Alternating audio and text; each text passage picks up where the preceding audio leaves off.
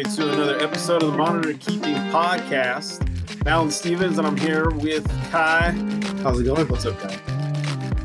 Man, it's been a day just running around a little bit, but uh, yeah, we'll jump right into this. Uh, today, we're going to talk about incubation and all things incubation, just from incubators to what we use, what we're doing, what we've used in the past. But first off, we just want to say um, thank you again to the Morelia Python Radio Network.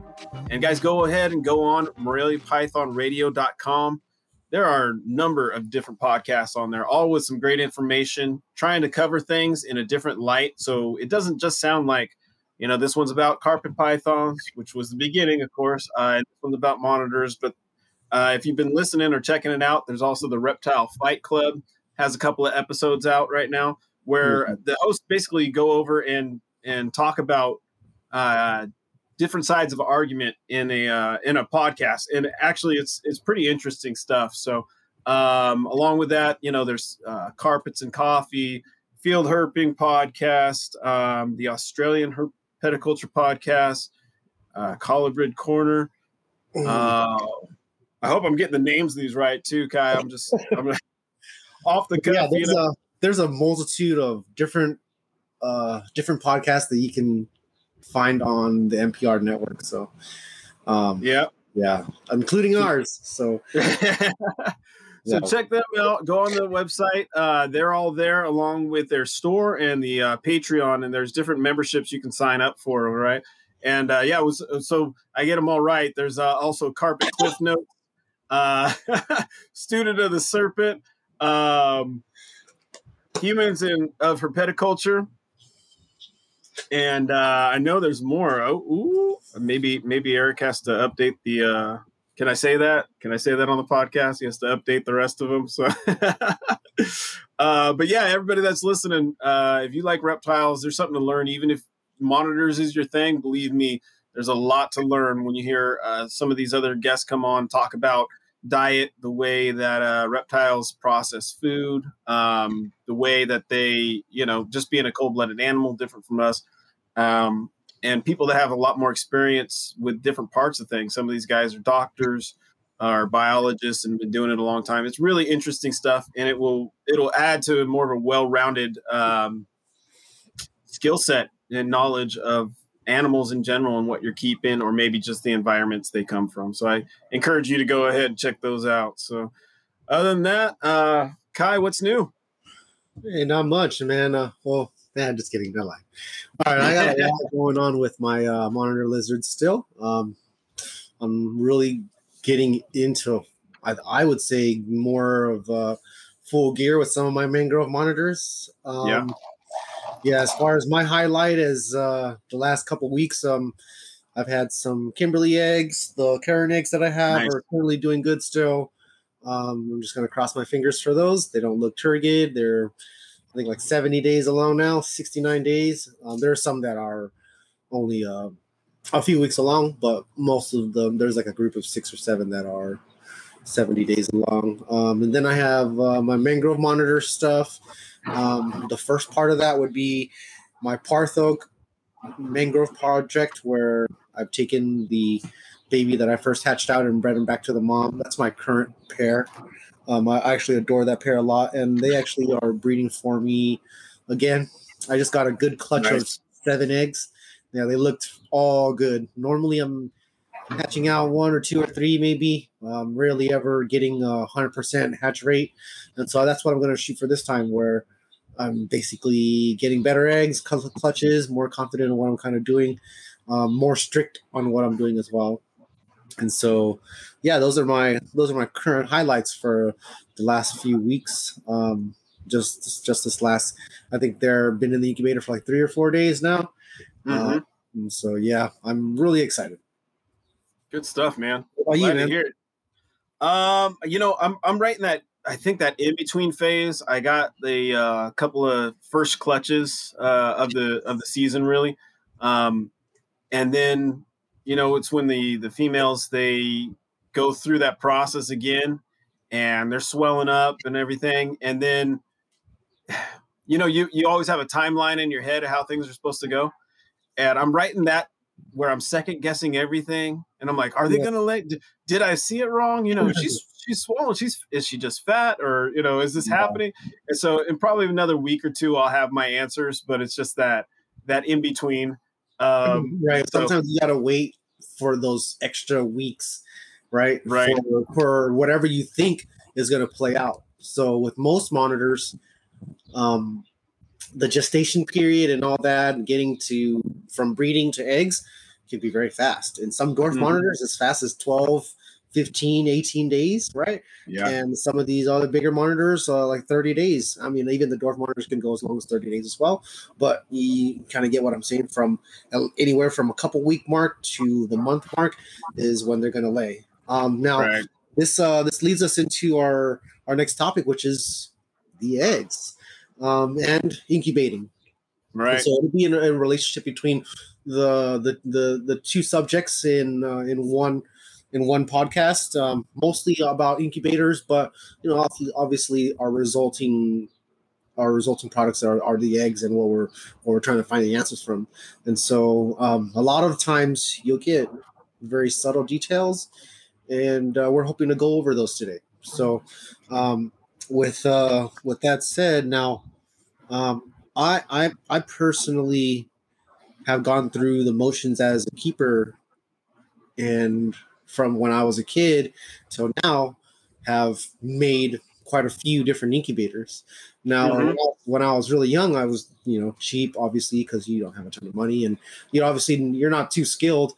And so what I did was I made an incubator out of a fish tank water heater inside a right. ice chest, inside of an ice chest, right? Yeah. And then created a moat and then with bricks and then set the eggs on top of the bricks, right? Those are that's my my my moat style inside of an igloo, whether it's a a plastic uh, ice chest cooler or a styrofoam one. Either mm-hmm. one worked for me. Um, now, I obviously wasn't doing monitors then. I was doing geckos and chameleons and um, things like that, spirited dragons, corn snakes, and so I would utilize those incubators. Now, um, across the board, incubators are going to kind of be the same. It's not really oh, there's the best one for monitor lizards or there's a best one for this or that. Um, typically, it's just a, a heated environment, and what works the best is the how controlled everything is. And so, you know, um, going to say, I know people that are hatching expensive thousand dollar monitors or whatever out of a regular ice chest. And yeah. I know people like myself and Ellen that have ones that are built and you know you spent a thousand bucks on or something like that. Or how much ever they cost.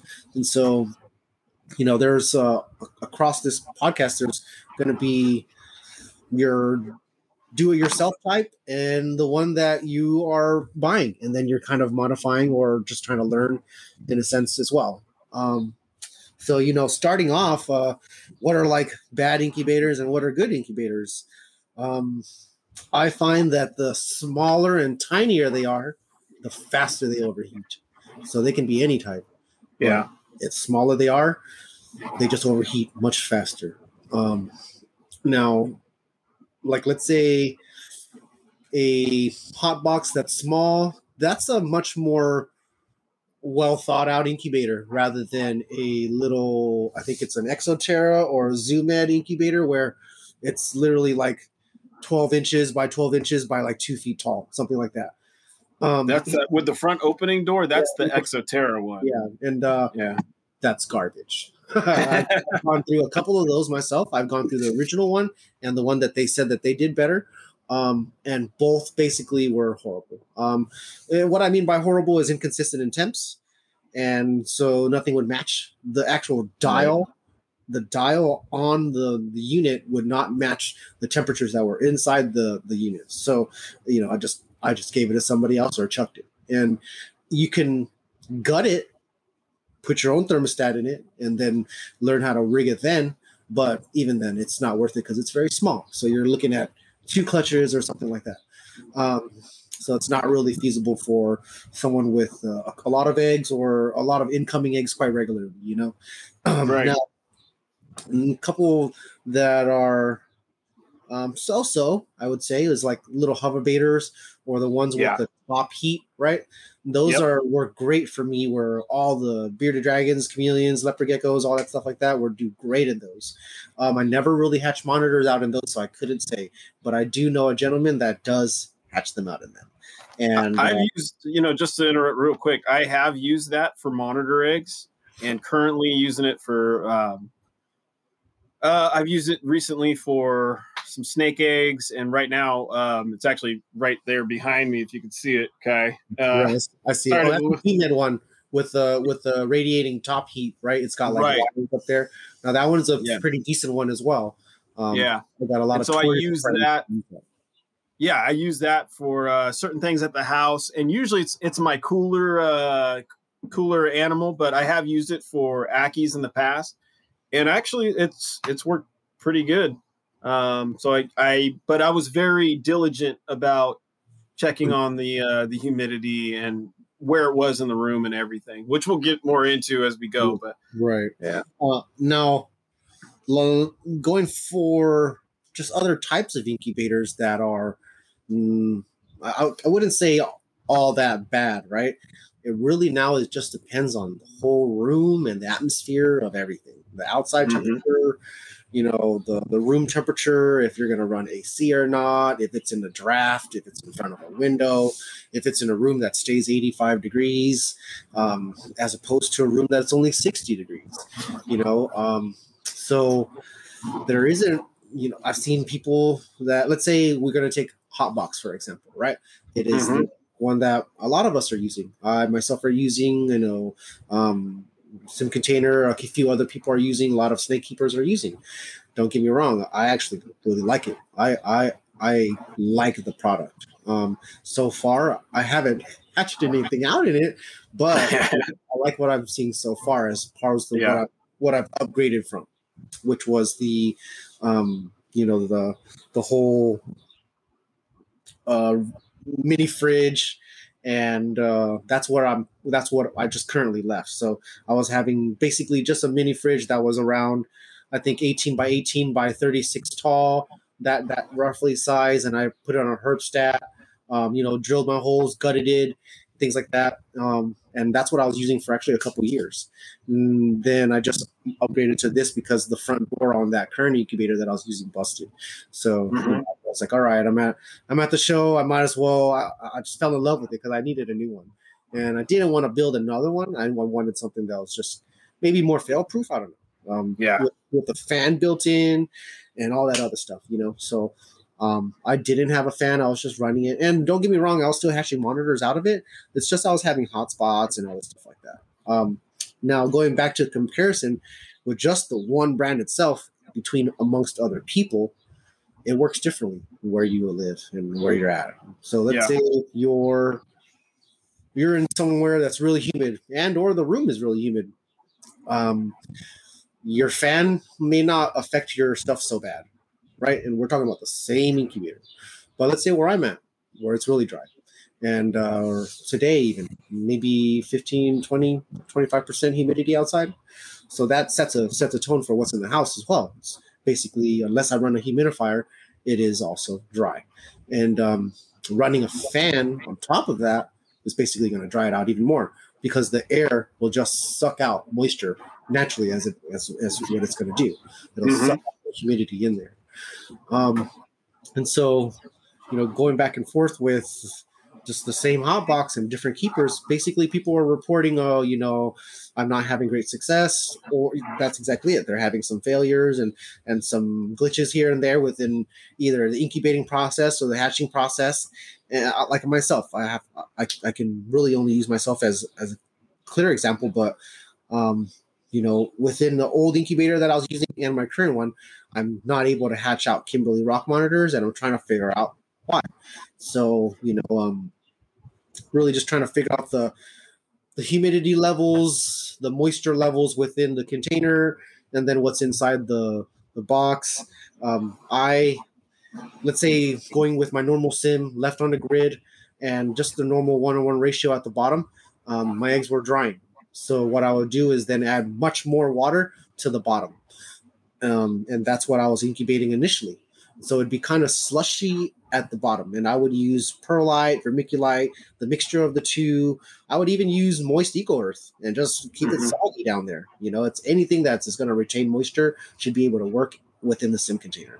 Um, and so another thing that I was doing is I was also scared to use just standing water because of just how much humidity was developing within the container itself. So then I went with just enough moisture within the soil where my eggs were they were actually at the point of deflating because they were so dry. So then I found my very low point. And that's where I'm understanding now. Even if I'm failing and I'm messing up, and sure, it's not ideal to have them go to this point, but now I know where my lows are. Right. And so this tells me, okay, it's if I'm at if I'm at if I'm at the bottom, only way up now, only way, only other direction now is up. So mm-hmm. I'm gonna be adding more moisture and just cued it in just so they are humid enough.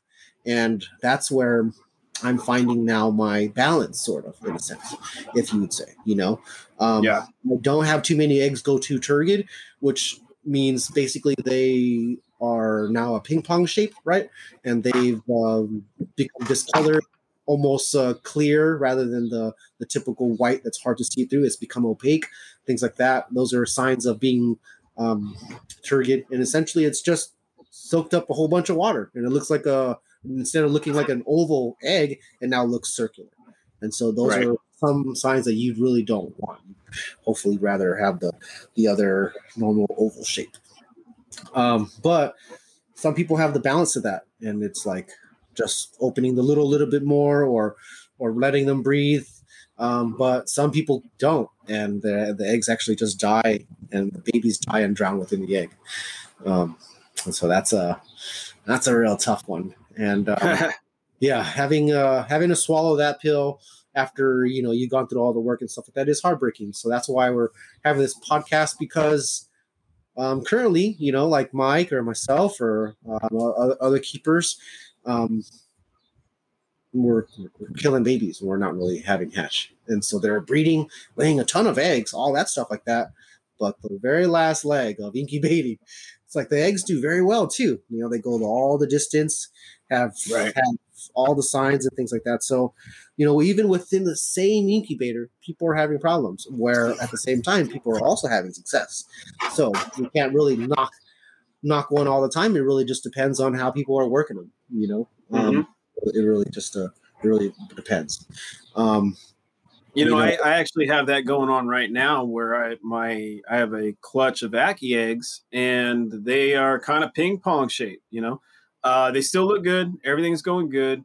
Um, but instead of just I was just trying to vent them for a couple weeks, uh, a little reg- more regularly when I open the door and just lift the corner of the top.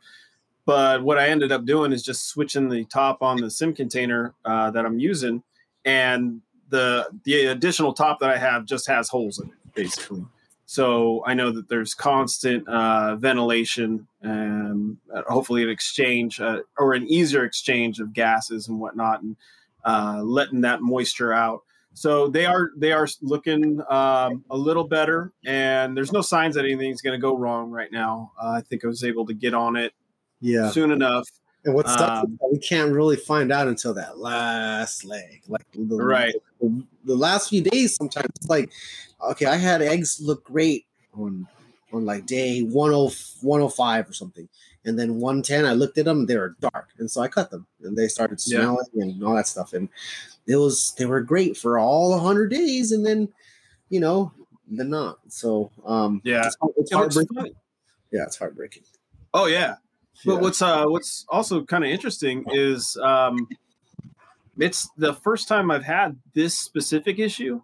Even yeah. though I've used this same incubator and this same sim container in the past for um I mean identical eggs, you could say. I've used it for other clutches of Ackies uh and Tristis. Um, and never had a problem with it. But yeah. for whatever reason, this clutch is wanting to do that. So I don't know where to re- unless I I mix the soil or the uh, substrate a little differently, which shouldn't be the case either. I'm pretty you know regular about it across the board, but yeah. you know it's just what I'm seeing. It's what's going on with this clutch. So what about, adjust as necessary. What about more humidity in the room? Remember you said you changed that. I did. So it is a little more humid just because we're and, and it's so hard in the winter to keep humidity. It just sucks humidity right, out, so even though I have the humidifier yeah. going. Yeah, but in yeah. the summer because it's warmer, the air's you know um, trapping more humidity. So I guess that could be a problem or an issue that's leading to this. But it's um, it's hard to say or pinpoint because I also have you know a few other clutches and identical containers going right now. Uh, one was laid around the same time, and there's there's no problem whatsoever. So it's it's I don't. It could just be this one container. The top fits a little tighter, or so so weird. Huh? Yeah, it, mm. it I couldn't tell you to be honest. So. Inside my incubator right now, I have four or five tubs in there, right?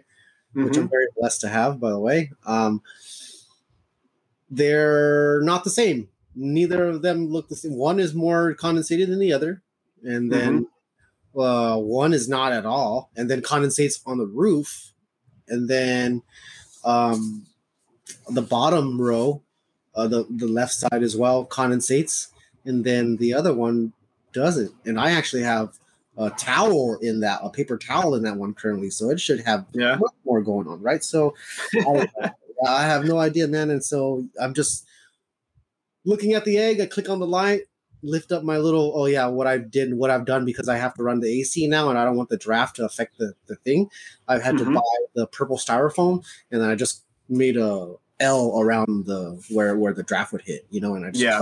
the front cover the front and the side wall where the air would normally hit through so um gotcha hopefully that'll hopefully i think that's helping because i'm noticing less condensation on that current wall um well, that's yeah that's awesome. wall. So i think that's i think it's doing what it's supposed to be doing. Um you know uh now get like man as far as the whole it's it's it's it's crazy. It's just no there is like people are, are hoping for like something so cut and paste right? Or so something mm-hmm. so black white but no it's many so many gray areas or more so just uh different details and and that'll just really affect your whole thing.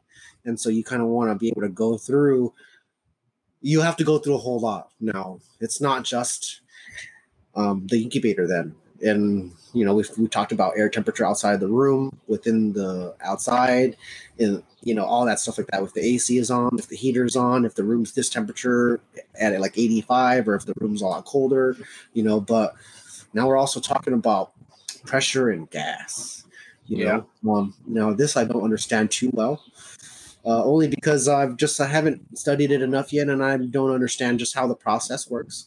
But I do know just what I know from facts of like what I'm seeing, right? And and when it's a colder night and it's or when I'm incubating in wintertime, my containers are are condensating much more.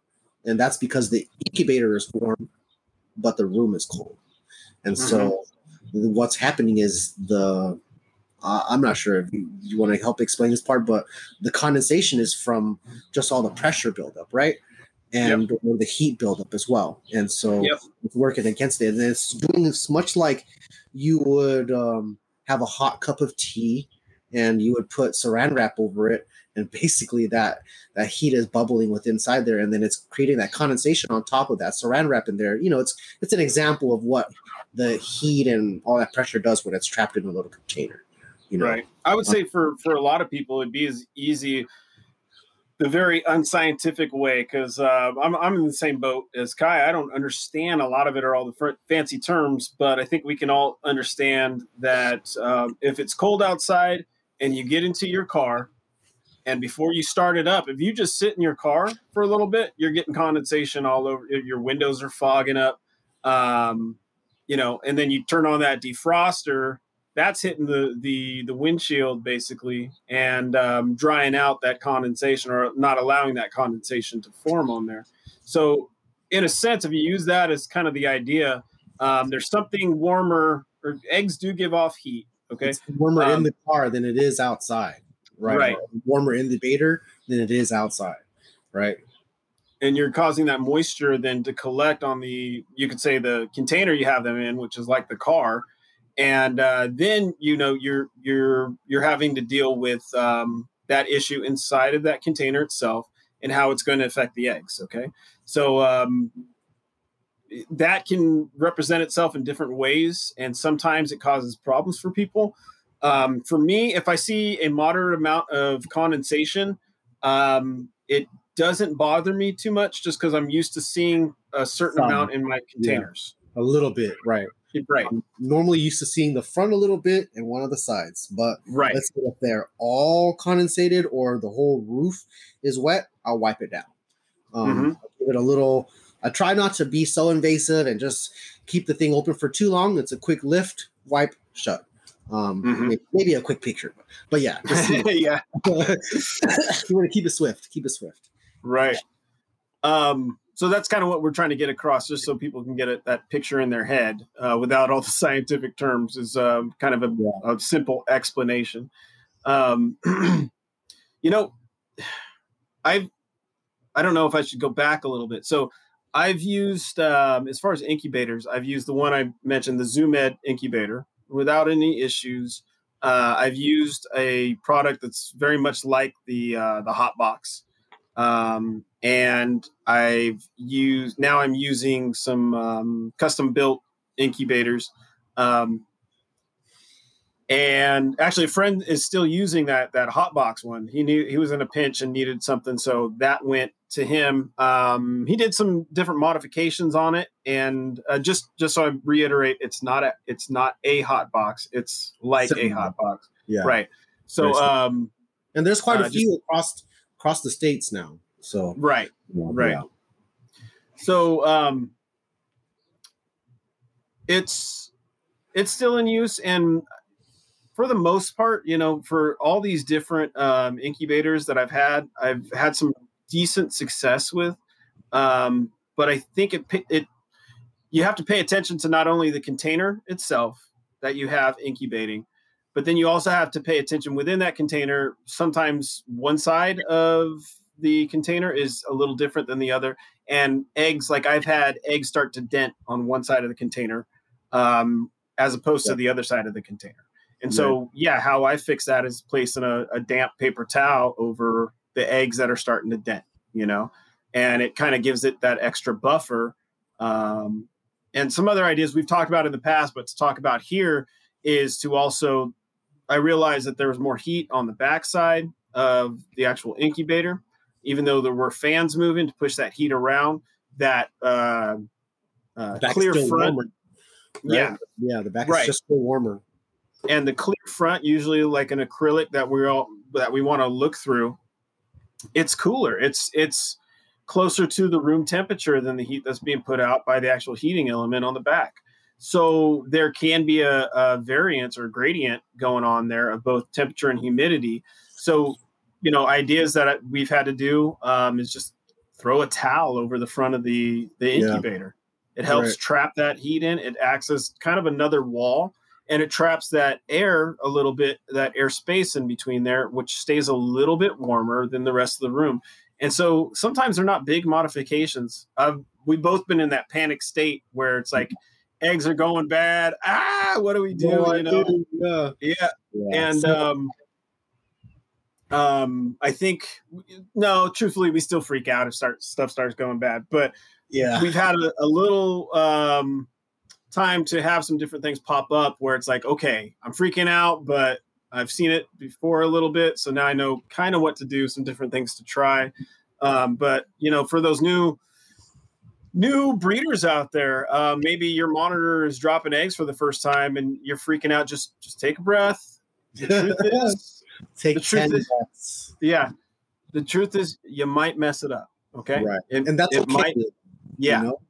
I mean, it, does suck, but it's like the learning experience that you you want. You know, um, right. You find answers, or you pick people's brain, like me and Alan's, and you know, you essentially um, maybe come up with some conclusion on what happened. Um, Right. That's, you know, as best as we can. You know, um, Yeah. a lot, a lot of signs are tall, tall tale signs where they're quite regularly in occurrence, and so we can all relate. And it's very much the same situation. But there are, you know, if someone is um, holding with withholding some information on truths or or you know exact temperatures that they don't understand or know about um, and or not paying attention to some stuff then and that that that they can't attribute to what is currently going on like you know, it's not that you're not paying attention. It's just you don't know yet, and so mm-hmm. well, you really can't be putting it all together. Like for example, I I wasn't understanding how, man, um, you know, they told me to vent my eggs, but I was doing it too much, so now I'm drying them out, and you know, yeah. like, all right, I messed up, and I had to learn that for myself. Even if it was a recommendation for somebody else, it wasn't for me, and so mm-hmm. I no longer do that so much maybe a little peep, but I no longer take out like I, I, no longer even wipe the sides. I just wipe the lid. I still need the condensation on the side because if I were, what happens is it's that that pressure and humidity is is as you know we're talking about it condensating the walls and the roof of the sim container or the egg container that you're using the whatever it is right um it's sucking it out of the, where it is and that's in mm-hmm. the bottom and so I'm essentially losing moisture throughout the period if I'm just always wiping it down and wiping it down. And so I only wipe down the lid just a little bit, not nothing crazy anymore. I still that condensation form and all that stuff like that, just because that's still natural. Um, you know, I don't want to be keeping out too much water. I think a lot of it is yeah, just um, unfortunately, you know, I, I do think we're incubating monitor eggs for a longer time than other eggs. Um, hmm. that are in my own months, right? You know. In my own limited experience, um, snake eggs are easier to hatch. Now that's only been with uh, some colubrids and um, carpet pythons, but they were much easier to hatch than um, they were much shorter to hatch. Yeah, it was kind of like set them and, and forget them to a certain point. You know, right. I did have a couple eggs go bad on me, but it was like one or two out of a large clutch. Yeah. Um, so I I was thinking those are more the outliers than the you know what what was really going on. Most of the eggs were good, were good. Um, but with monitor eggs, yeah, um, you might you might mess up that first one. Okay, but realize seasons Yes. yes. Realize you have a a monitor. You know you have a female. If it's if it's fertile and you had two in there, and there's a you know a good number of them that looked good, you you had a male or you saw them lock up. You know the sexes of your animals. These are all good things. And if your female is eating and recovering, she might look skinny, a little dehydrated, but if she's eating recovering, guess what? you're probably going to have a number of other chances to mess around and get it right. So remember what didn't work and address it, ask some questions and address it for the next time because you're probably you're doing something right if you got her that far, okay? So right. um, don't give up hope and uh, realize that yeah, you might mess up the first one or All two. Right. It happened. yeah. Uh, wow. So okay, for for you know back back back to the beginning. I don't want to get too far into crazy details. Yes, you just right. on more stuff, right? But I wanted to kind of flow for people, especially the beginners that are going to want to breed. Now, um, your your incubator, you know, I'm not just going to say this is that this is important, but you need to run your incubator for several months or maybe even qu- quite some time before you even put your eggs in. Um, this is just good common practice. You mm-hmm. get an idea on what your temperatures are, run it, you know, day and night, have it on. There's no eggs in there.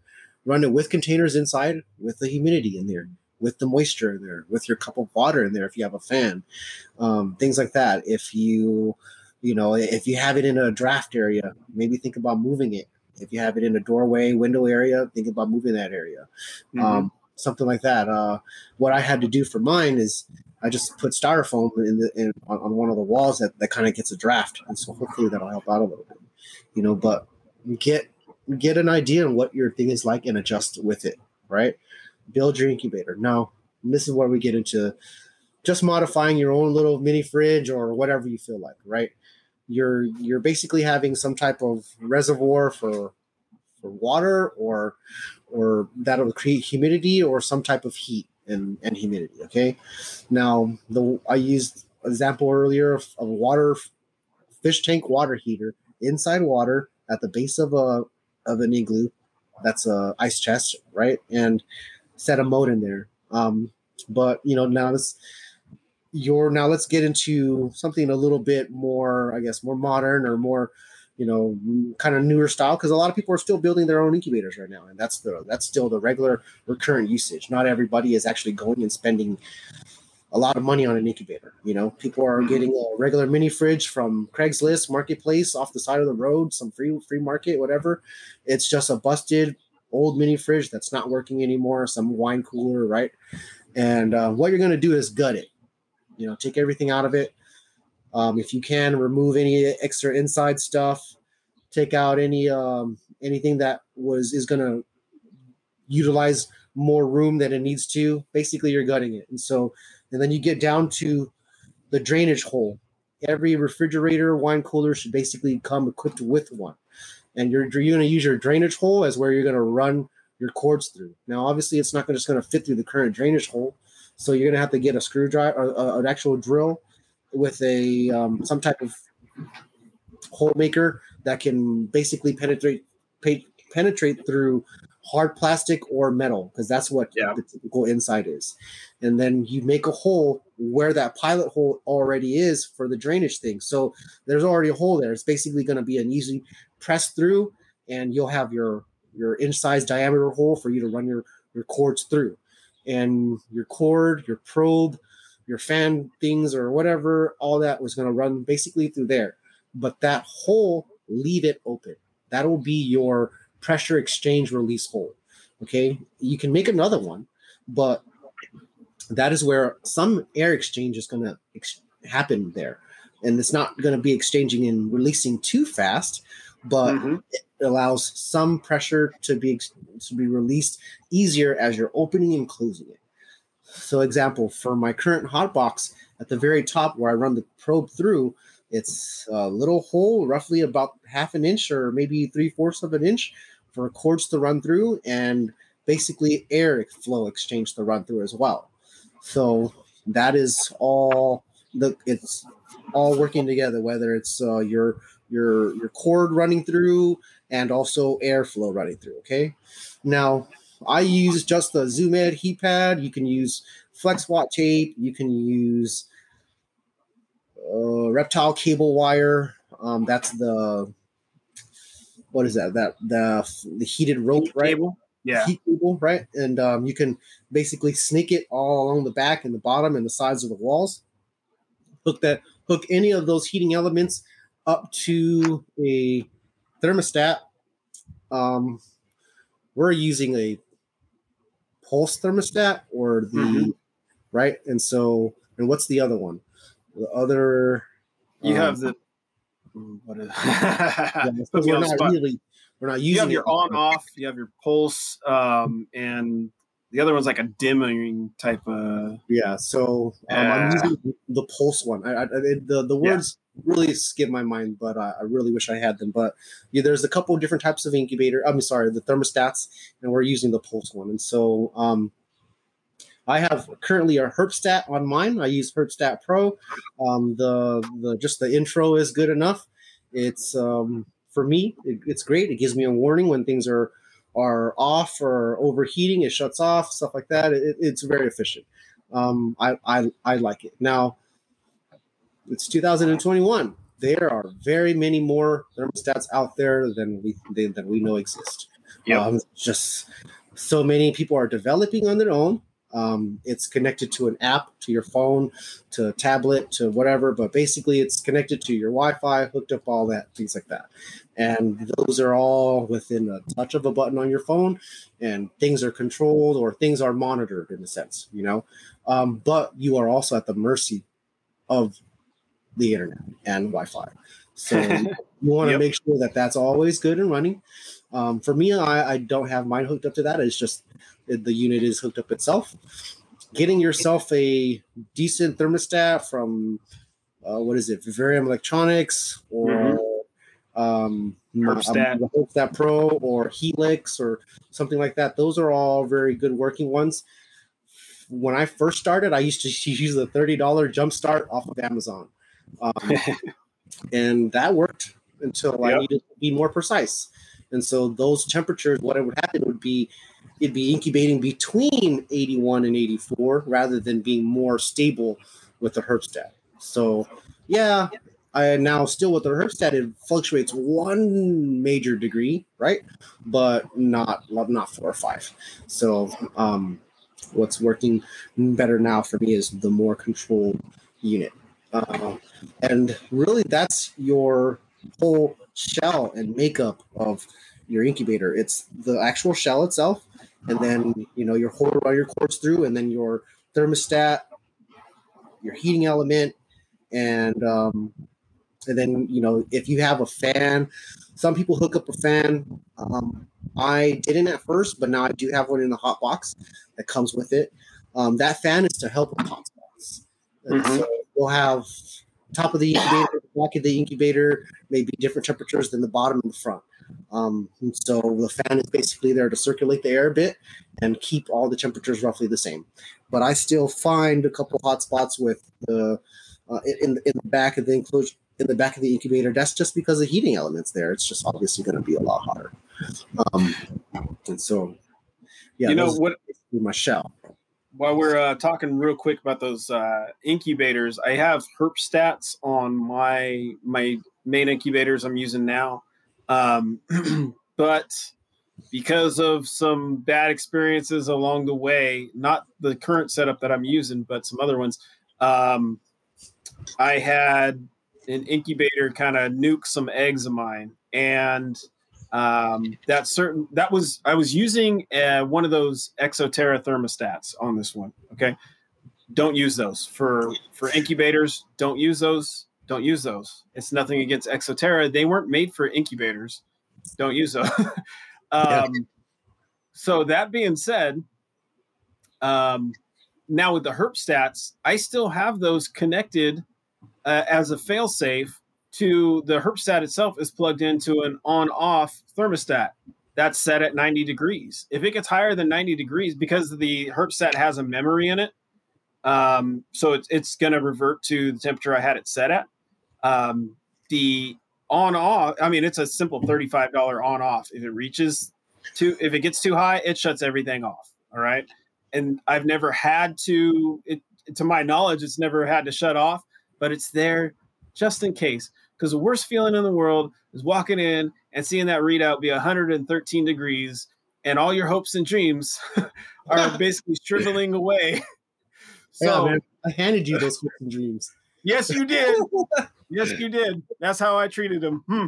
Um, no, of course there was no intention there, but um, crazy learning experience though. Yeah. You know, so it's, it's just eye opening and that's heartbreaking at the same time and really, you know, you don't. I don't want you guys to be discouraged, but um, like the saying goes, fail, fail better. Um, mm-hmm. And you know, you're well. I for many many years I've not only you know tried practice, but I'm really failing even now. Like you know, people a lot a lot of people look up to me for what I'm currently doing in the monitor game or stuff like that. But uh, like most people want me to be their teacher and their guide, but really I'm a student myself still, just trying to learn as much as I can um, mm-hmm. with with what I'm with, with with what I'm faced with, you know. And I have a bunch of eggs that might be not doing so great now. Hatching out mangroves, not so much of a problem for me. The bigger eggs seem to do really well within the whole sim container and yeah the other, incubating containers that I've used. I've only really used sim for monitors, but I've used Tupperwares and um, shoe boxes that breathe a little bit and all that other stuff for many reptiles. So um, all of those containers really work. Now, getting into our favored, and a lot of people in the whole community actually love these containers. You know, the Sim container is still, I believe, one of the best made ones, and mm-hmm. or also takes the takes the math work out of some stuff. Um, the suspended in- incubating seems to be helping out a lot of uh, a lot of animals that may have been having a hard time to hatch before. You know, and so right. it's really uh, really a good product. And uh, you know, John and Alex do a great job of really having people understand what, what it is and things like that you know and uh, hopefully we can reiterate what they're talking about with using the sim you know it really is different for many different species of animals across the board from snakes and tortoises and things like that to monitor eggs, um, they're all incubated a little bit differently. You know, um, I don't use uh, when I was incubating like bearded dragon eggs and stuff like that in Sims, and I had corn eggs in Sims uh, when I was when I first got them, even before I was doing monitors like that, um, just other stuff. I didn't really have air holes or anything like that. I just popped one little thing in the lid, one very tiny hole, because this was my my spiel the whole time. Actually, mm, growing up doing chameleon eggs for that incubator for six, seven, nine months, um, and other eggs that were just a couple more months. Um, I would use typical Tupperware containers and poke only one hole in the lid. You know, that was it. That's all the air exchange that it had. And I would open it once every few days or something like that and take a peep at it. But really, that was it. You know, um, mm-hmm.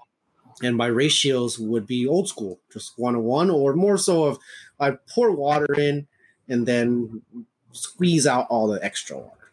Yeah, that's that's that's that's what I was doing before. Um, you know, but now now we're now we're doing a little things a little bit differently with the Sims. And um, don't get me wrong, I, I actually really really like them. All my current containers are are Sims now, you know, but I have them used a few different ways. Um, I'm basically using them as a container because I really like the usage of the container. But at the same time, um, some are on the grid, some are on um, Turface, which is that uh, Repashy hatch stone stuff. I have some eggs on that, and you know I have other eggs on top of a grid that are above um, just moist perlite. You know, so I'm kind of using a f- few different things. If the sim container seems to be the problem, possibly, I may have to change and go either back to the Tupperware type of container or the shoebox container. Mm-hmm. Um, just because I just want to see what other results I can get. You know, obviously I'm using only Sims right now, um, not to say that that's the issue at all. I, I, don't, I don't think so because I'm hatching current eggs within the sim myself. It's something else. And so I have to try to figure all that out, even within the sim, using the sim container itself. But eventually, you know, I want to get some smaller shoe boxes and, and use those as well. Use a one to one ratio within the shoe box, see how that, see how that works. Pay attention to the moisture levels, and and or more so of uh, like the shoebox when you pop it on there's the seam that doesn't really close 100% right know? It leaves a little bit of air exchange and so you just really pop it on you don't even have to make holes within that lid because it's um it's there you know mm-hmm. the, the, vents are sort of already there within the creases but uh, let's say you use something that's snapshot airtight you may want to use pop, not even pop a couple holes, but you're going to have to melt a couple holes into that lid and um, get you some possible air exchange. Um, you may not leave those air holes open, but what it is is it makes them available so you can tape it and and adjust it accordingly. You know, um, that's what I think both Alan and I do. I have four holes, five holes, and I cover most of them, leaving some air exchange. Maybe when I need to, I'll unleash and undo four of them, you know, mm-hmm. something like that, right? I have those ready, set up to go. They're basically on top of the incubator. I have the, I start off with your standard top, and then I have uh, an additional set of tops that already have the holes melted in, um, and then a roll of electrical tape on standby right there too. And it's just what I've got together. And they're all right on top of the incubator, so I can plug and play as I see clutches developing and maybe what they need and adjust accordingly to that. So, so what are you using right now, bro? On on different mediums. I think I mentioned like three or four that I'm currently using. Uh, uh, by the way, it was Perlite, Vermiculite, Moist Damp Eco Earth, and Turface, which is the little red pebbles from Repashy. Right. Uh, right now, I'm, I'm using the the Turface, the Turface for the most part uh, across solely, the board. Solely, right? Because you found good success with those. Um, I have, yeah yeah my, my thinking behind it was basically along the lines of i'm going to get used to uh, known products so sim containers turface and i like the turface specifically because you can actually sterilize it you can boil it and reuse it yeah. um, so it's a little more cost effective um, but i also I, I, get to know those products and how they work together and that's that's how i approached incubating um, in these new incubators and with more species and more animals in general was okay there might be a period of messing everything up but i'm going to stick with these known products so that i can instead of trying to say like well i had problems so throw the turface out grab perlite and then oh, I have another problem. Throw the sim container out, grab another container. Instead of doing all that, I thought it was simpler for for me to use two products, stick to it, and just get the ratio of maybe water right. Um, and then, like we've talked about already, venting the the sim containers the correct way in my specific setup. And so that's how I approached it. Fortunately, I've had very good luck. Uh, the incubators that I I got, um, that's another story. But basically, they were used for years and years and years to hatch out a lot of um, a lot of python eggs, and so they had a very good track record. Um, so using all these notes, so I know I had an incubator that worked. Um, I wanted to stick with the sim containers. Obviously, they're they're well used um, or they're well known in the monitor community. And then just picking a product. I mean, I could have done it just over water, um, but I wanted to try it with a um, medium. And one of the reasons also was because if things were too wet, I wanted to be able to lift up the tray that's in there, put it into another sim container um, that was a little bit drier of the same material. Um, or if I needed to actually put a layer of dry stuff on top of the existing Turface just to play around with and see if it it worked or just to have the ability to adjust with these different um, ideas. Fortunately whether it's been really wet Turface or um, what i normally use, the normal like uh, oops dropping stuff over here okay? Um, what i um, have been using. I've had good luck so far, other than I'd say, you know, what's going on right now with the little ping pong ball Ackie clutch, but those are those are evening out too. Um, and yeah, it's it's just what's worked for me. Now, that being said, in the exact same incubator, I've also um, used their. I guess the best way I could describe it is for all those, those food preppers out there. You probably know these containers. They're clear containers where you can snap down the sides. Um, and then there you have very small pinholes, one on one corner, one on the opposite corner. And um, those were just, I mean, man, I would say maybe a quarter of an inch of perlite in this stuff across the bottom. Um, they seemed like they were just slightly moist uh, perlite, and the eggs were just placed on top in there and all of those hatched out. I mean, I think that was, um, I think it was seven seven clutches of Ackie eggs, you know, different clutches, and they they all hatched out fine. So um, as long as the eggs look good, they hatched out fine. Um, if they were bad eggs to begin with or questionable, maybe some of those didn't go, but I don't think that had anything to do with the the uh, container or perlite or Turface or whatever. I just think those were bad eggs from the start. Um, so I've had a lot of success uh, just with both. Uh, so I think both work, but um, I've since um, retired those containers. They're on standby if I need them. Um, but they actually, actually, they're in gargoyle gecko um, setups now, or they're, they're, what I'm using for the gargoyle gecko eggs. But as far as the monitors, um, they're just in the sim containers. And I'm just going to use those and figure out how they work for me, and just continuation of, uh, you know, like you like you pointed out, Kai. Um, I'm going to add this to the basically the bank of knowledge as far as yeah, the seasons changed and it is more humid. I've added a humidifier to the room that now that the season's different and it's a little warmer in there, um, maybe there is an excess of moisture to some degree. Now I don't see it in the rest of the eggs that are in there, but um, it could just be that that container itself. Maybe the top, like we I said, fits a little tighter. Maybe I'll mark it with a sharpie or something, just so I know that that one, you know, uh, right on it, um, vent or needs ventilation. So um, you know, just making these little adjustments just for me. I wish I could tell the listeners out there, here's what you need, and it's going to work perfect. Um, that's that's not the case. But I will say this: you can pick shoe boxes. There's plenty of guys that have done stuff in shoe boxes. Um, there's plenty of guys that have used other types of containers, but there's a lot of experience out there with the Sims. Also, uh, Alex and John being monitor guys. Um, you know they can help you they can respond to something um, and there's a lot of other people that use it just across the reptile community with a lot of success so there's there's a good amount of knowledge that is accessible to you because they're a known product. And uh, it's you know you, you could ask a question or say my my eggs are doing this and someone might have the answer you're looking for right? or has dealt with the same problem. Um, yeah. so it definitely has that bonus. Quite a few quite a few guys actually.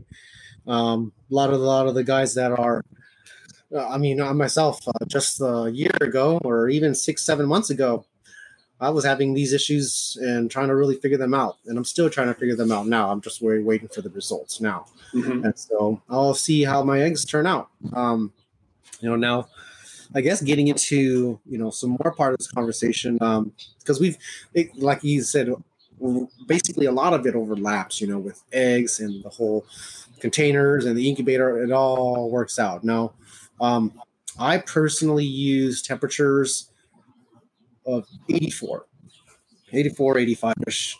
Um, I don't really go anything above that. I first started off at 81 too. It's just natural me because I'm a I used to hatch a lot of chameleon egg, eggs out first, and I would start them off a lot lower, just because the eggs themselves incubate for typically like nine months or a lot longer, and so they, they'll, they'll go through many seasons rather than just staying at one temperature. So mm-hmm. I start off at 79, 80, um, my monitor eggs were 81 is where I started off, and then I gradually increased until 84, going towards the last leg. Um, and still, that was uh, I don't know, like 190 days, something like that. And then uh, another egg was 210 days. so um, yeah. I never, I didn't change it any higher. I just kind of left it the same now at 84, not really gradual, gradually going up or anything like that. Um, but my eggs are hatching out roughly around 170, 180, give or take, you know, for mangrove eggs. But the the Kimberleys are, um, I haven't really had too much success. So around 100 something days, you know, is where is where the ones that I was able to work work out um, and and keep alive for some time. Yeah. Um, but yeah, man, it's a, uh, it's, it's a, it's I don't know, man. It's nail biting. You know, right now mm-hmm. I'm at a stage where, like I said, I was just uh, six months ago failing. Now having more eggs, going through the motions again. Um, I sort of had bad eggs. Just this last clutch that was supposed to hatch, um, a deformed baby and another baby that basically died in the egg, but it was really small compared to what they should be. And so I kind of just took that as all right. These were bad eggs to begin with. Let's just let's just not really count those, right? I mean, they right. are counted, but they're not really counted because they may have been just bad to begin with. So I'm now working with some other eggs that are a little bit better and going from there. Um, but yeah, you know, just uh, just really trying to figure things out, man. Uh, it's it's it's a hard one, you know, just because you you're not going to get the answer, even if someone told you that's that was the the problem, right? And you know, maybe, maybe someone can pinpoint it for you you're not really going to know until you get your results, and that's either dead or alive babies. That's mm-hmm. simple as that. Yep. And you know, um, there's something else. Maybe we'll, we'll come back to, but I'll I'll um, drop it right now for people. Um, you're going to have more problems with. I mean, visually, if you can look at your eggs and see that they look a little iffy, maybe they look a little weak you're yeah. gonna have some more issues. Okay, you're gonna have to develop some more tricks up your sleeve. Um, but the truth is, ultimately, you might be hatching a weaker baby, you know, or something that might be wrong from the start. Okay, uh, this is all part of it too. Uh, you'll have to take that into account. Maybe sometimes the amount of work you'll put into hatching that weak egg maybe might not be worth it. Now, I'll let you guys make that decision when you get there. Um, but when you get those glowing eggs when you dig them up and you know they just come out perfect because the dirt doesn't stick to them you know they're that nice smooth white shell and you just know it okay? Especially if you see uh, infertiles and fertiles side by side uh, where your animal nested there's there's not even uh, a chance to mistake it even though most of us incubate them all anyway just till we we're sickos. I think we're a little twisted in the mind. We we got to see them turn brown and smell a little bit before we're going to give up hope and, and throw them out. yeah. Uh, what are some more bad signs? Um, all right. So indenting from the bottom. Yes. Yes. Um, sweating too much, especially too early on in, not like at the last leg. Okay, I can see that. Right. It's releasing its uh, the moisture from within the egg that it's stored, and the the texture of the shell also changes. It it it it, uh, it starts at a kind of firm ping pongish, but then it becomes leathery when they're ready to hatch. Mm-hmm. Okay? So you know there's there's a change in things. So you don't want to mis, mis misinterpret that as bad always, but you right. know, your eggs are going to go from smaller to bigger, and then they're going to decrease again, sort of, and then hatch. Okay. Right. Um, now, some more bad signs are obviously smell. It's basically dead. Try not to mess with it too much, but you know your quick lift angle your light through from the bottom diagonally so you can kind of go through the whole egg or you know run it run it you move move it along the egg the light and see if you know your veins are all there you know try to mm-hmm. be quick and swift put it back but you know if it's all black and you don't see anything no red veins stuff like that and it's starting to smell probably dying or dead um right. you know what are some other bad signs now well, okay you know uh, sorry. I'll, I'll, jump in there too. Uh, my my clutch of sand monitor eggs. It started off as ten great looking eggs. Couldn't tell the difference between any one of them. Not that anything looked different. They were all great. Dirt didn't stick to them. But when I put them in and started incubating them, I think they took like four weeks to even show any signs of veins in their. Yeah, that's that's very typical. That's actually decent. So um, I've had eggs take as long as two months to develop eggs. I mean, nerve wracking. Right? And so I'm just like, all right, I'm going to leave you there. And then all of a sudden, there's some, you know, some life later. But sometimes, right. sometimes it's a little while. Um, it took another month in my situation where four of those eggs, the they never developed veins. The lights never came on, and then right. about another four weeks, they still looked good until, like Kai said, they started to dent on the bottom and then uh, over another couple days you start to get that light like crusting of mold that light right. layer mold start to grow, and then you yeah. know they're bad. But I had no clue from the beginning. They look. And what you want to do is you want to there since we don't always know what's going on inside, right? It's a guess at best, unless they're really bad or you know hard black and moldy, and even sometimes the moldy eggs still hatch. That mm-hmm. really ugly egg still hatches. So yep, uh, those can be misread as well. What he mentioned earlier when you don't always see veins or an embryo ring at the very top of the egg, it doesn't always mean that it's not fertile or it's a bad egg and you're going right. to talk it. Okay. Um, now, not just the fact of parthenogenesis, but just the fact that it it also will take some time for those to develop a little bit. All right. Um, now, some you know those signs where it's moldy, it can be springing all kinds of mold, and it'll still hatch. It'll look right. all shriveled and black, and it'll probably still hatch. But once there's that smell, now there's that smell, and then there's a sweaty slime that covers it. yeah. That is the key thing where it's bad. Okay, yeah. it's a sweaty slime. It's not. Yeah, it's uh, I don't know how to describe it other than that. It's it's kind of nasty. When you pick it up, it's it'll it'll be stuck on your fingers, and the egg itself, you can probably stick your finger to it because that's what. It's yeah. Yeah, and it's not too pretty. Um, it's like smelly egg yolk. Yeah, smelly yeah. yellow, yellowish um, egg yolk that is now on the outside. Um, now, going from egg looks and what's what's good is bad and what's not so good is bad as well. I mean, what's what's bad and um, what may look bad but not. Okay. Um, egg oocytes or these dimples or craters and or mm-hmm bumps on the eggs. There's a couple different types. Now there's like a um, more like a, a hivey bump where it, it, looks like the egg is having a bunch of little hives on it. Okay. Now those uh, I'm not exactly sure what causes that. It could be from them them keeping the egg too long or not enough calcium. Okay. And so any of those disruption disruptive looks on the egg shell is either eggs held in too long or not calcified enough. And some of those eggs, though, I've had still hatch. Okay, mm-hmm. so it doesn't mean that it's detrimental and they're all just going to die and you're just going to throw the eggs away. Don't do that either. Okay, still put them in the cooker. They're going to be worldwide and stuff like that. And if they turn and mold and shrivel up and turn black, go ahead, you know, cut them open, toss them. But I still had eggs hatch from that. And then I have a friend right now who's got some tree monitor eggs that have the same thing, and we thought they were bad until now they're getting close to hatch. So, you know, um, I don't want you to look at some of these possible norms that people are seeing as infertile or what people are taking as infertile, and assuming that that's what's that that's, that's what's happening to your eggs. You know, there's just much more to, to this science than there is, and so than we know about. You know, and um, I, me, um, I got to touch on that real quick. The the three peacock monitor eggs I have right now, and including the original thirteen I had, um, they all had oocytes on them or some type of little little crater on them.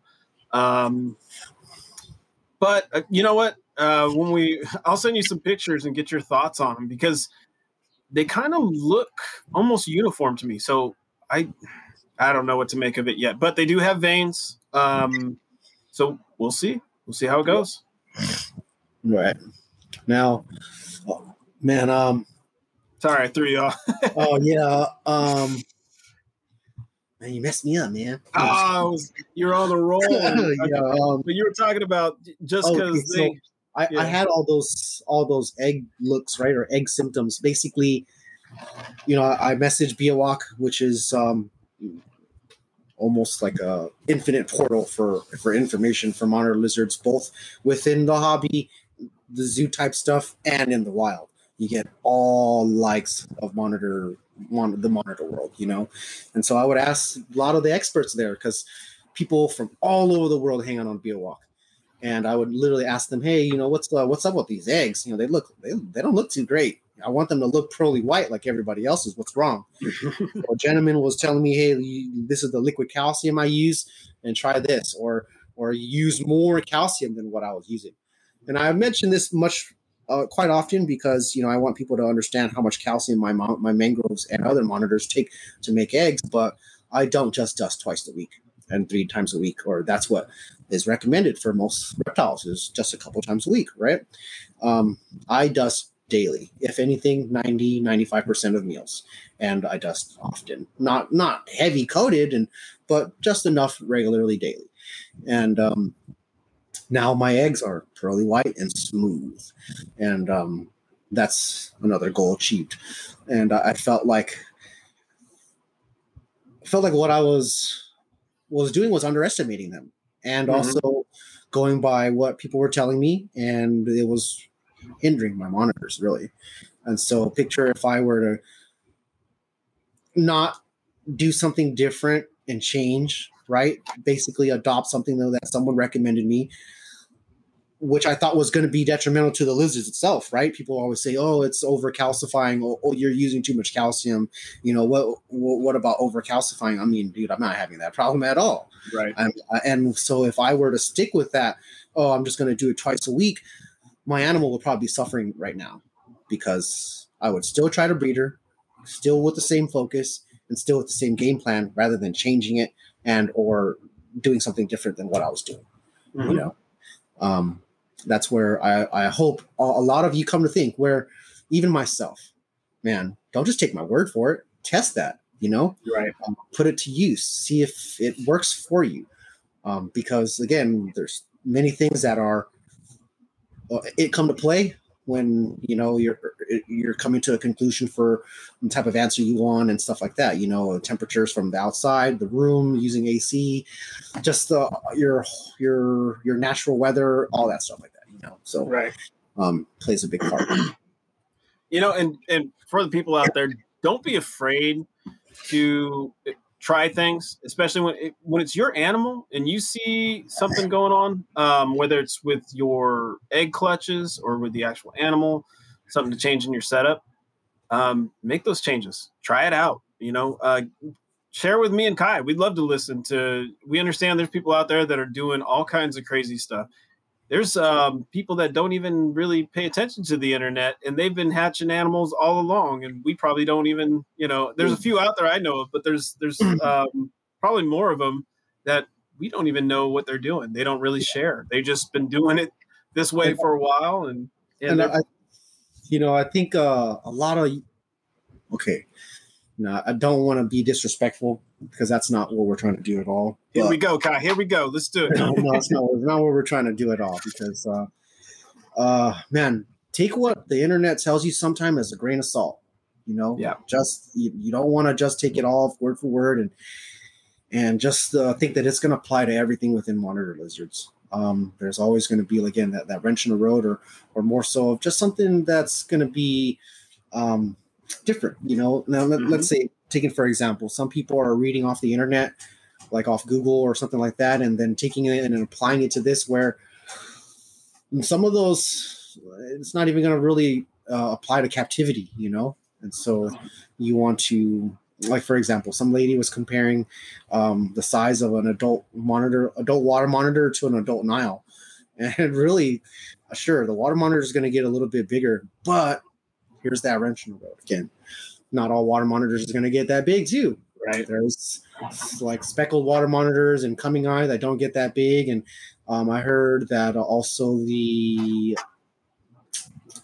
man, Sumbawa line and stuff like that. The, the the those localities basically top out at about five ish feet. You know, not mm-hmm. the six, seven foot, eight foot monsters that you would see in Sri Lanka or something like that. And another type of water monitor. You know, right? So there's one of those things. It's just um, yeah, man, you're gonna have to really do more research, and there's just so many. Uh, it just doesn't apply to every single monitor, you know. Um, or one that you you pointed out, Kai, is um, just in this conversation. You're right. Dwarf monitor eggs, in my experience, act a little different than now the sand monitor eggs. Something bigger.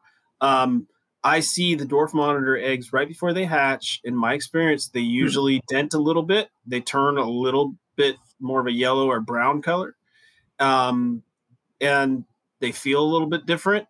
And then they hatch. But I don't start freaking out anymore within that last kind of fifth, two weeks, I would say. They I see them start to dent. I don't. I I used to freak out, but now that I've seen it enough times, it hasn't caused any issues. All the babies hatch, even though the egg turns a different color and starts to dent. I didn't see that with the sand monitors at all. It was just an egg, and then all of a sudden there's slits in it and a baby head's pop, popping out. You know. Yeah. Yeah. So um, sometimes it's not as it's okay. The whole right. Uh, just to describe it for the new keepers, or the new possible breeders. It's the egg typically fully formed. It looks just like normal, right? And then it starts to do things like sweat and dent and all this other stuff, right? And these are normal tales that people will tell you, even myself. This is normal. Right. Uh, sometimes it's not at all. These eggs are going to just swell up and poop pops out a little baby. No, no, no warning sign, right? right? No warning sign at all. And uh, man, did your sad Flavies also take uh, 267 days? oh, okay. We'll, we'll touch. We'll touch on that.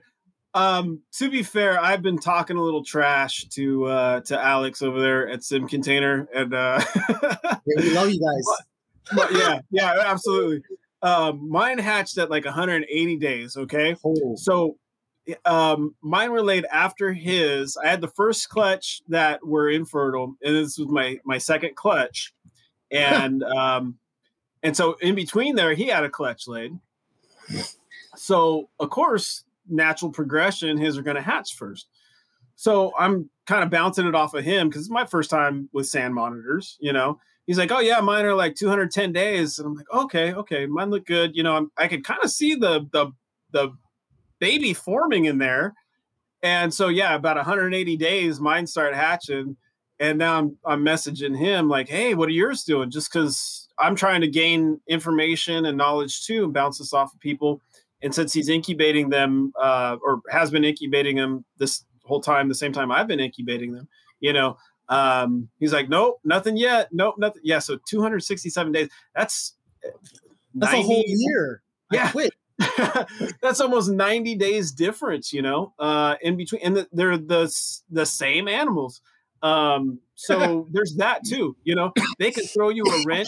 I don't know if his his um I think I I have mine set at 86. I think he might have his set at 85, maybe 84. Right. So maybe that has something to do with it. Um, or maybe they're a little cooler wherever they're positioned in the uh, incubator themselves. All these things.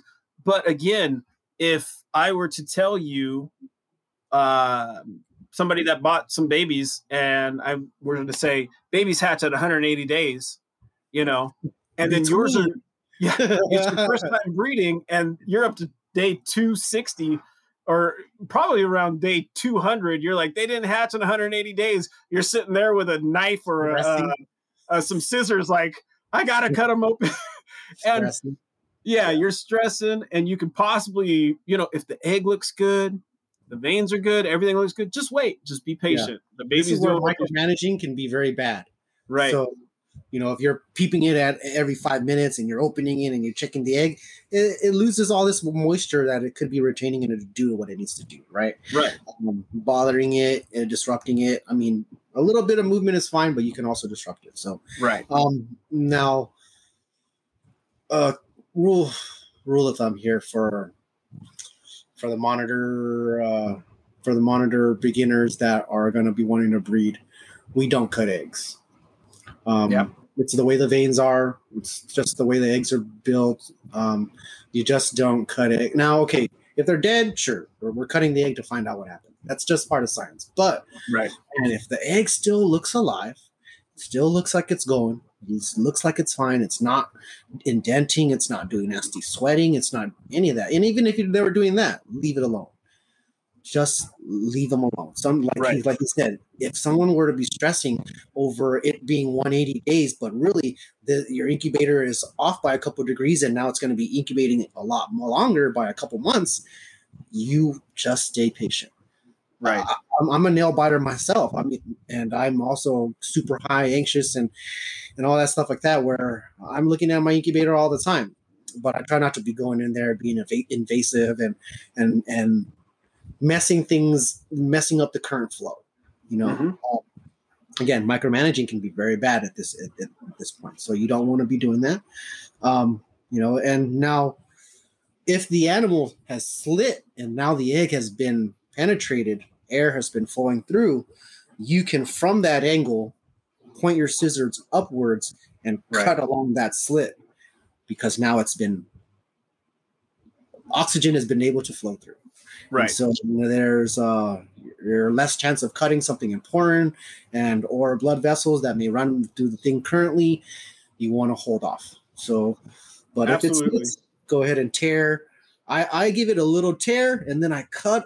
I only cut what I lift from the egg. Right. So I'm not I'm not cutting into the egg. The scissors are not diving into the egg at all. It's at a upwards angle slicing.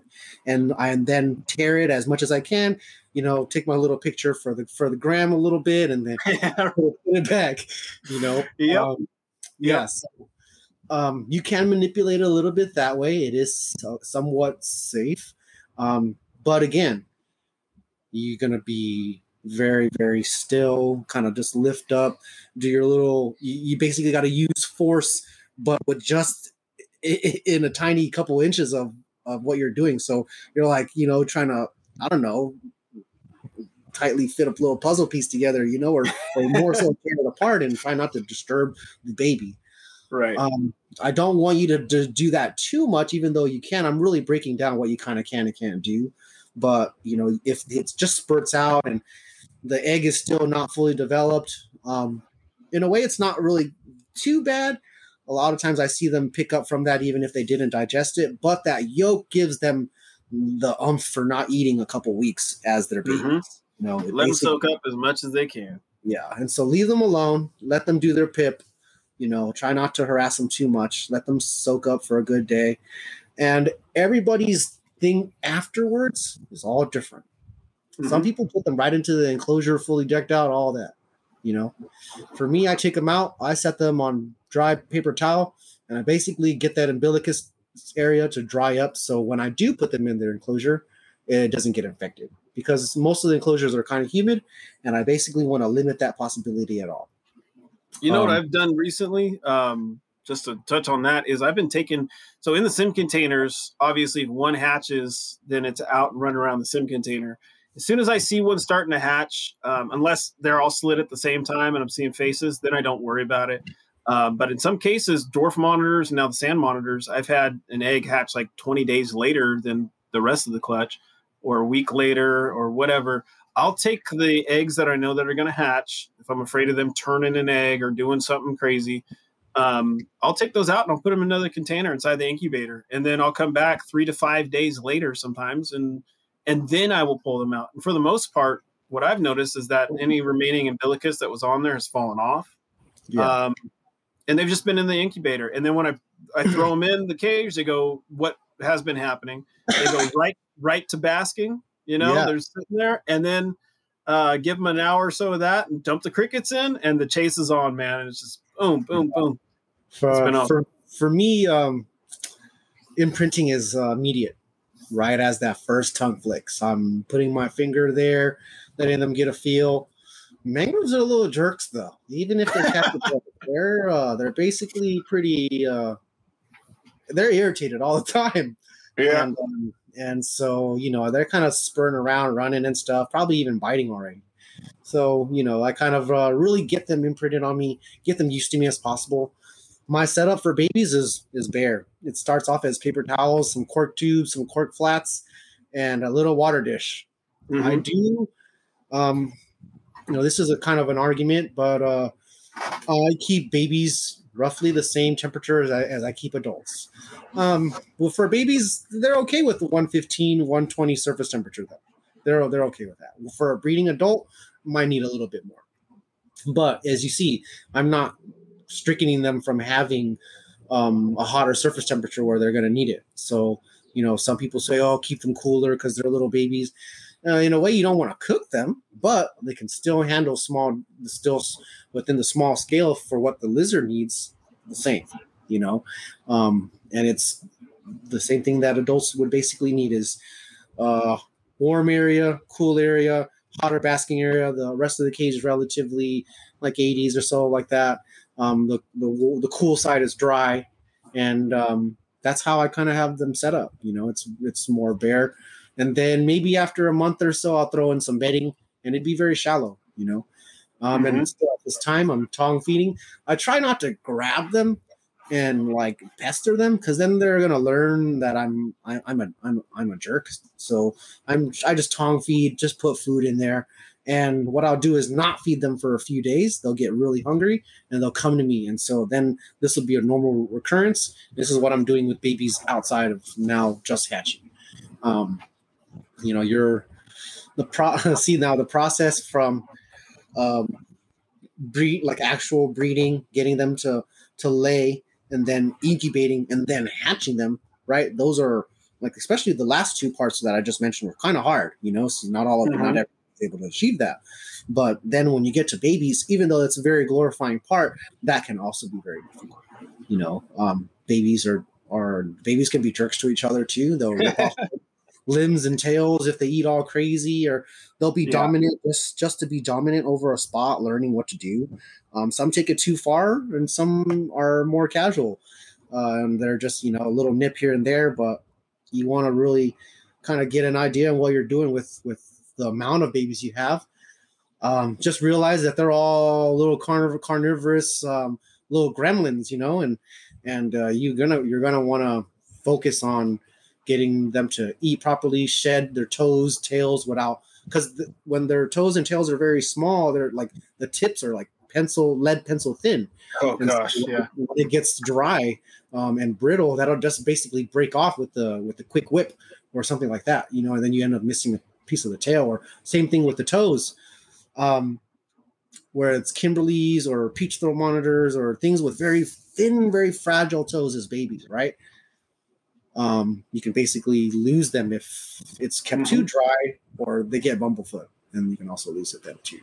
Um, yeah. So it's a balance between both. I do not keep babies as humid as I do adult enclosures. I let it evaporate and spray it again, and then evaporate and spray it again if I need to.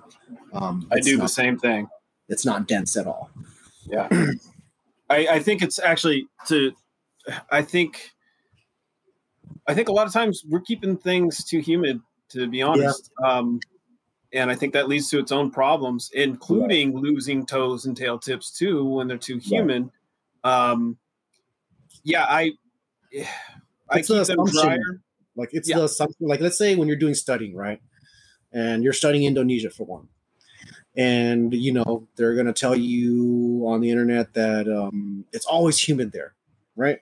And or it's uh it's always stays consistent because it's by the equator, something like that, right? Mm-hmm. But for me and my enclosures to achieve the right uh, options for them, they go as low as 30 degree 30% humidity and then as high as 100 with within the soil you know things like that and when it's really really dense and i spray it maybe once a week or something to bring the thing back up then fine but mm-hmm. for the mm-hmm. most part it gets to drop down and it'll actually come to a low where i have to spray it again. Now even if my enclosure the ambient humidity within the enclosure is relatively dry like 40 50 maybe 55 60% the soil that it gets to escape into or dig into is 80 plus.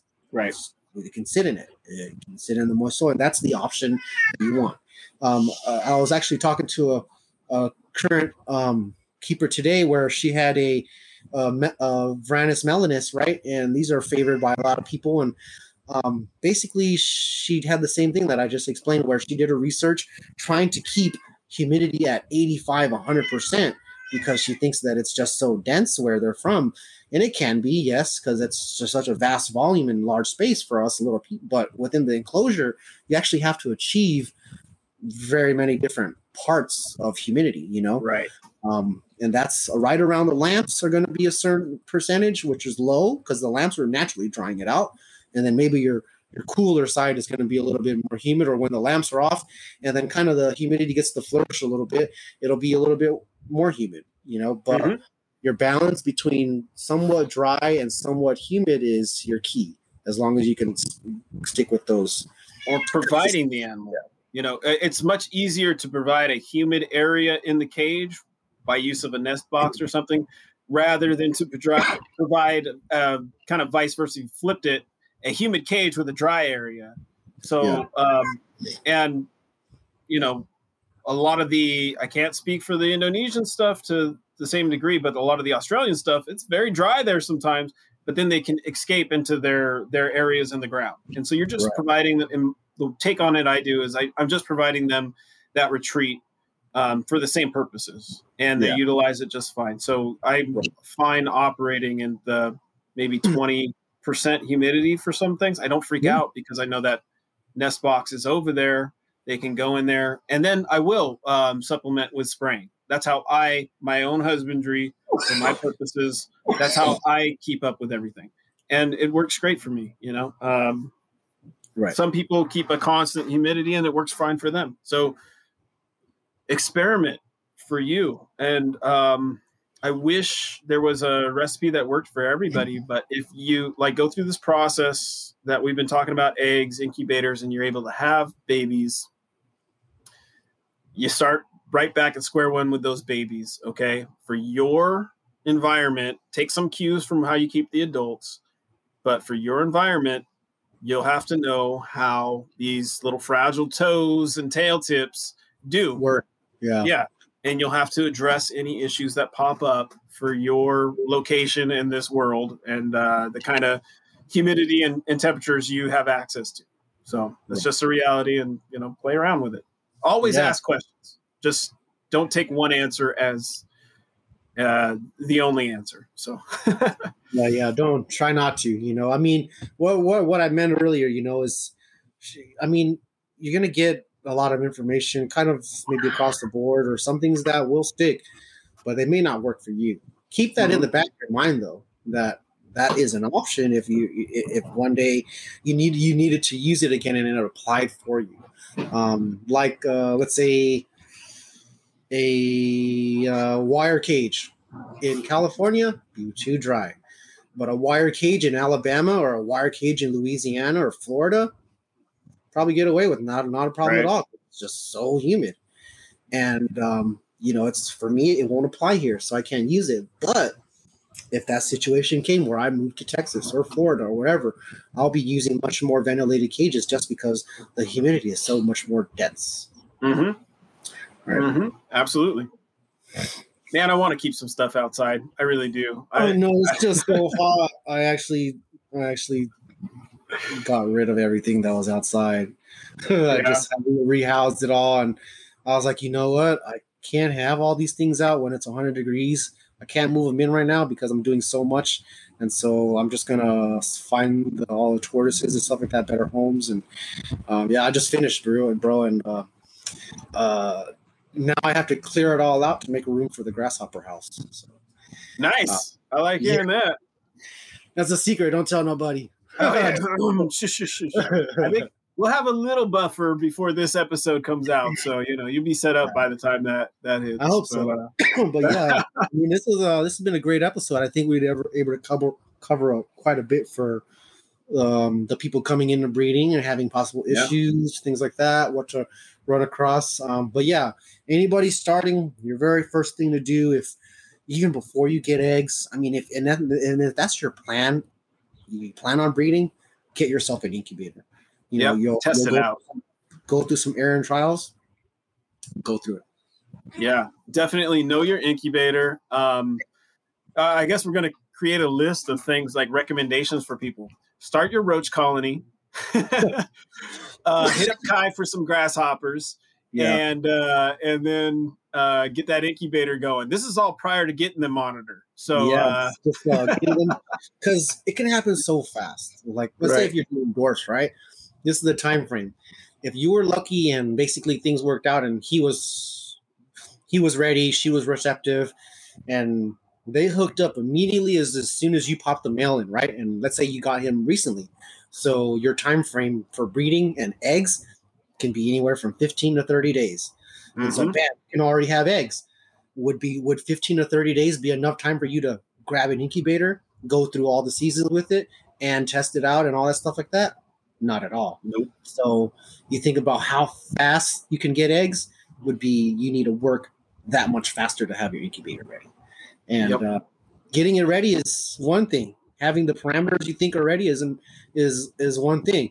Having eggs in there is a is a whole nother heartbreaking story.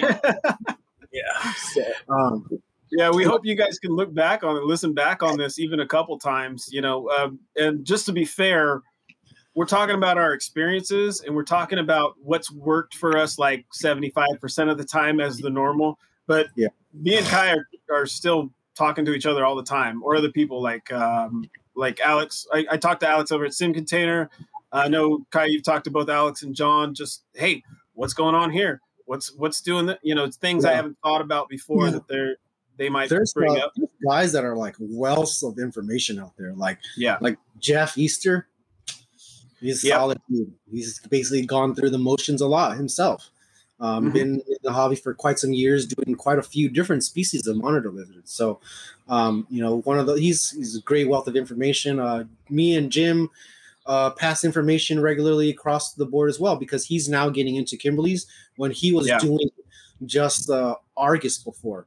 So you know, um, now it's like a lot of people are all being able to share regular things, and even if we're not exactly able to pinpoint it for you, someone may have information that you can possibly take and apply. Right. And so, um, you know, I, I, those two guys are just a, a, a, very short list of a very long list of guys that can possibly help you. Right. Um, there are very many, many friendly guys as long as you are also willing to be, I would say, transparent with how you're messing up. You know, mm-hmm. some people are very scared to admit that shoot, I, am killing these lizards, or I, I, thought I would be able to do this, but I'm actually not. So help yeah. me, you know, help me. And, uh, Another thing to throw out there for you guys. Well, you know, I'll touch on that real quick. I, I know a guy. He's got a bunch of black dragon eggs right now. Uh, a couple different clutches, I think. Um, he's using um, the cocoa chips basically uh, that are soaked and then the like polyfill that you would fill a blanket or a pillow with yeah. stuffed animals. Uh, layer that because it's uh, hydrophobic okay? So it doesn't soak up water. Um, water doesn't remain in it. So the eggs are then on top of this material that actually doesn't soak up water. So there's not going to be water touching the eggs but the the moist uh, cocoa chips or blocks or whatever they are um, are underneath that. So there is still the exchange of uh, moisture. There's evaporation happening. There's um, everything that needs to happen, and he trusts this system. He's hatching out. Um, you know, blackheads are black. I'm talking black-headed pythons are um, kind of known as being hard to hatch out. He's hatching those out. Um, so he's having some good luck with it. I'm sure there, even in his experience, there's still um, room for for knowledge, um, getting better at things with different species. But just to show you, there's a number of different things. I think I watched a video where Nerd was actually putting eggs on top of a substrate and then floating that in water, you know. Yeah. And uh, yeah. hey, no one's complaining about. Uh, no, one, they're hatching out stuff. Okay, so. Right. Uh, so there's a lot of there's many ways to do many ways to skin a cat again. You know, yeah. there's not just one way. Um, so you take a look at how people are doing. Maybe give them a quick que- quick question on on why they chose to use that that certain right. thing. You know, and and let's say if uh, him being afraid of too much moisture along the last leg of incubating and coming out of the egg, you know that that that whole suspension on on that um that poly whatever um, that cushion, right? yeah. Uh, it basically alleviates the egg from all that moisture that would normally be trapped at the bottom on anything else. Mm-hmm. So, oh I mean, man, my my mind's going a little. I'm nerding out because um, another part of my interest in, in life and stuff has been uh, backpacking and and hunting outdoor gear for a long time. So, what does this have to do with reptiles? Uh, there's different um, materials out there like uh, I'll just use Gore-Tex. It's a well-known one. That um, the whole idea behind Gore-Tex is that it's waterproof on the outside, but allows vapor to exit from the inside. Right. That's how people stay dry because you can't just have a shell on where you're hiking and you're soaked underneath. You need to be able to get that uh, moisture off your body. Okay. Um, and stay dry, uh, even though you're trying to protect yourself in like a downpour outside. I only bring that up because my mind's going with like, can you make a lid out of a material that isn't just plastic, like what we are using, but that somehow allows breathing and gas and air to exchange. Right at a known um at a known rate and so, so that uh that pro not not not to you know um go against anything that you're saying about the thing that you're using um but uh, Dave Kirshner, happy birthday, by the way, Dave.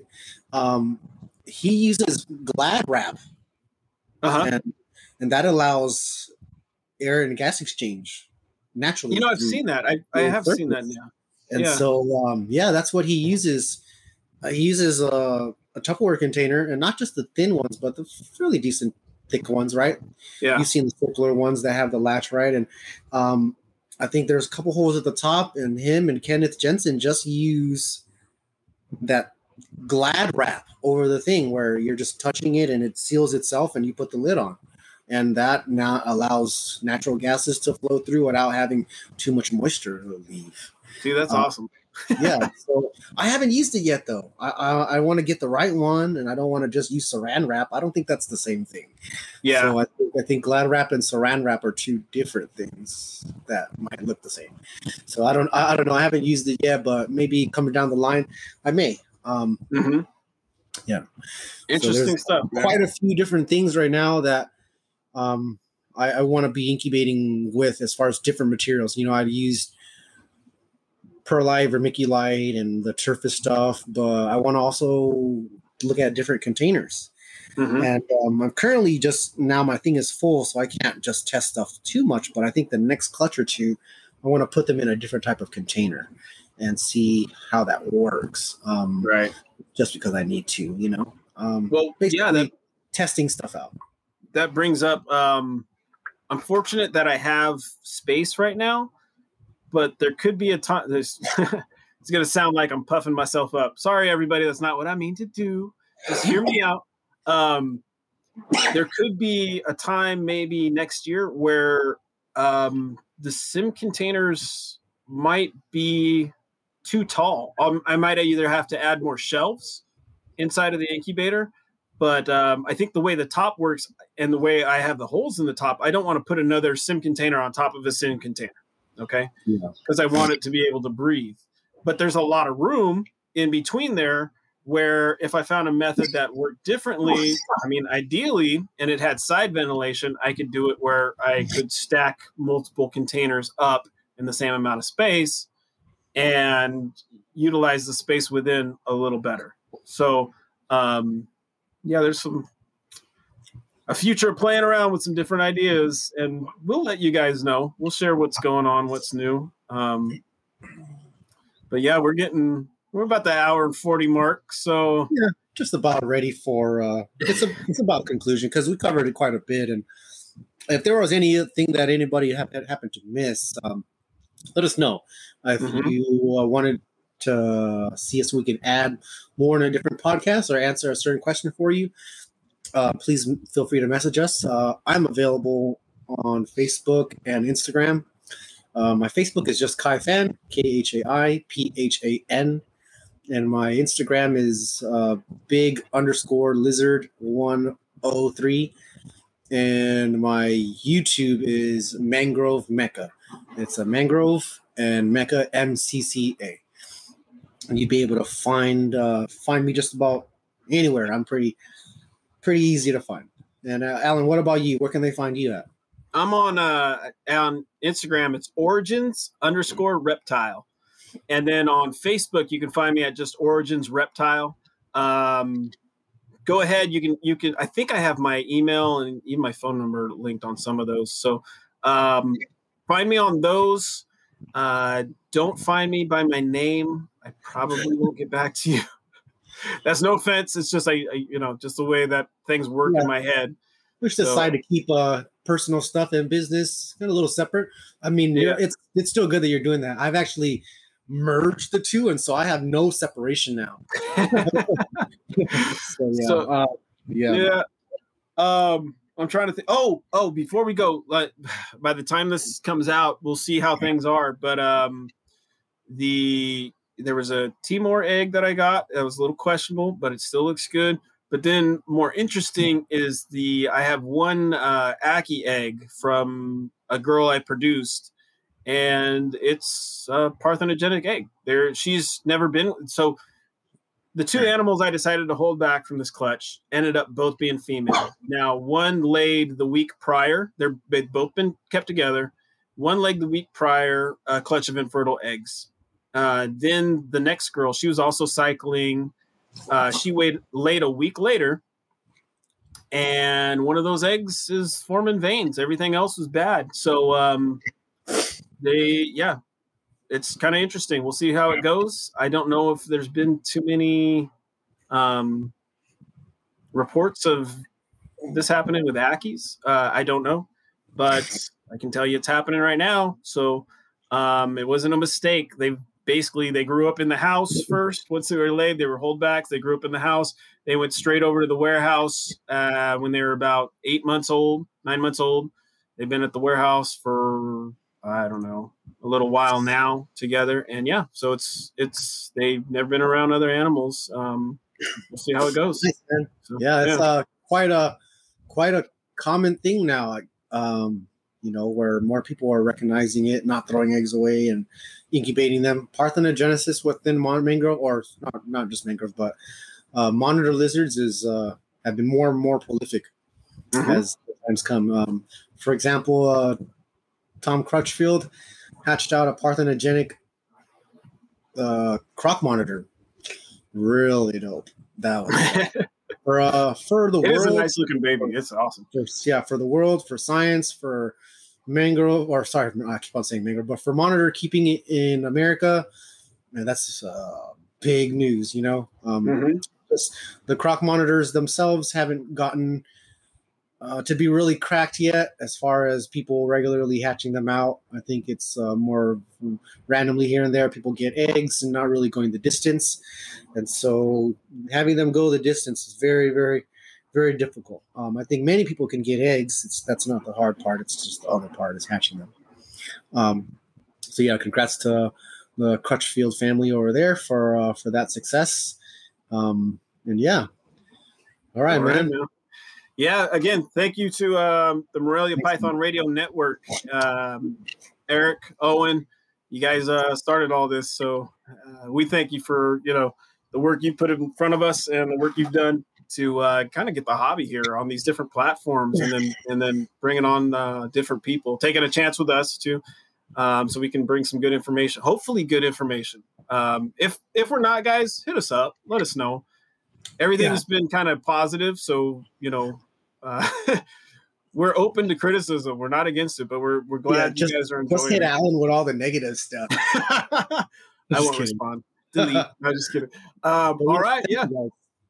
Uh, check out uh, their their website moreliapythonradio.com. Uh, uh, check out the Patreon, their store there. Check out their other podcasts, and also uh, as always, um, get onto USARK and support them if you're not already. They protect our ability to keep these animals that we love so much. So, all right, guys, we'll talk to you soon.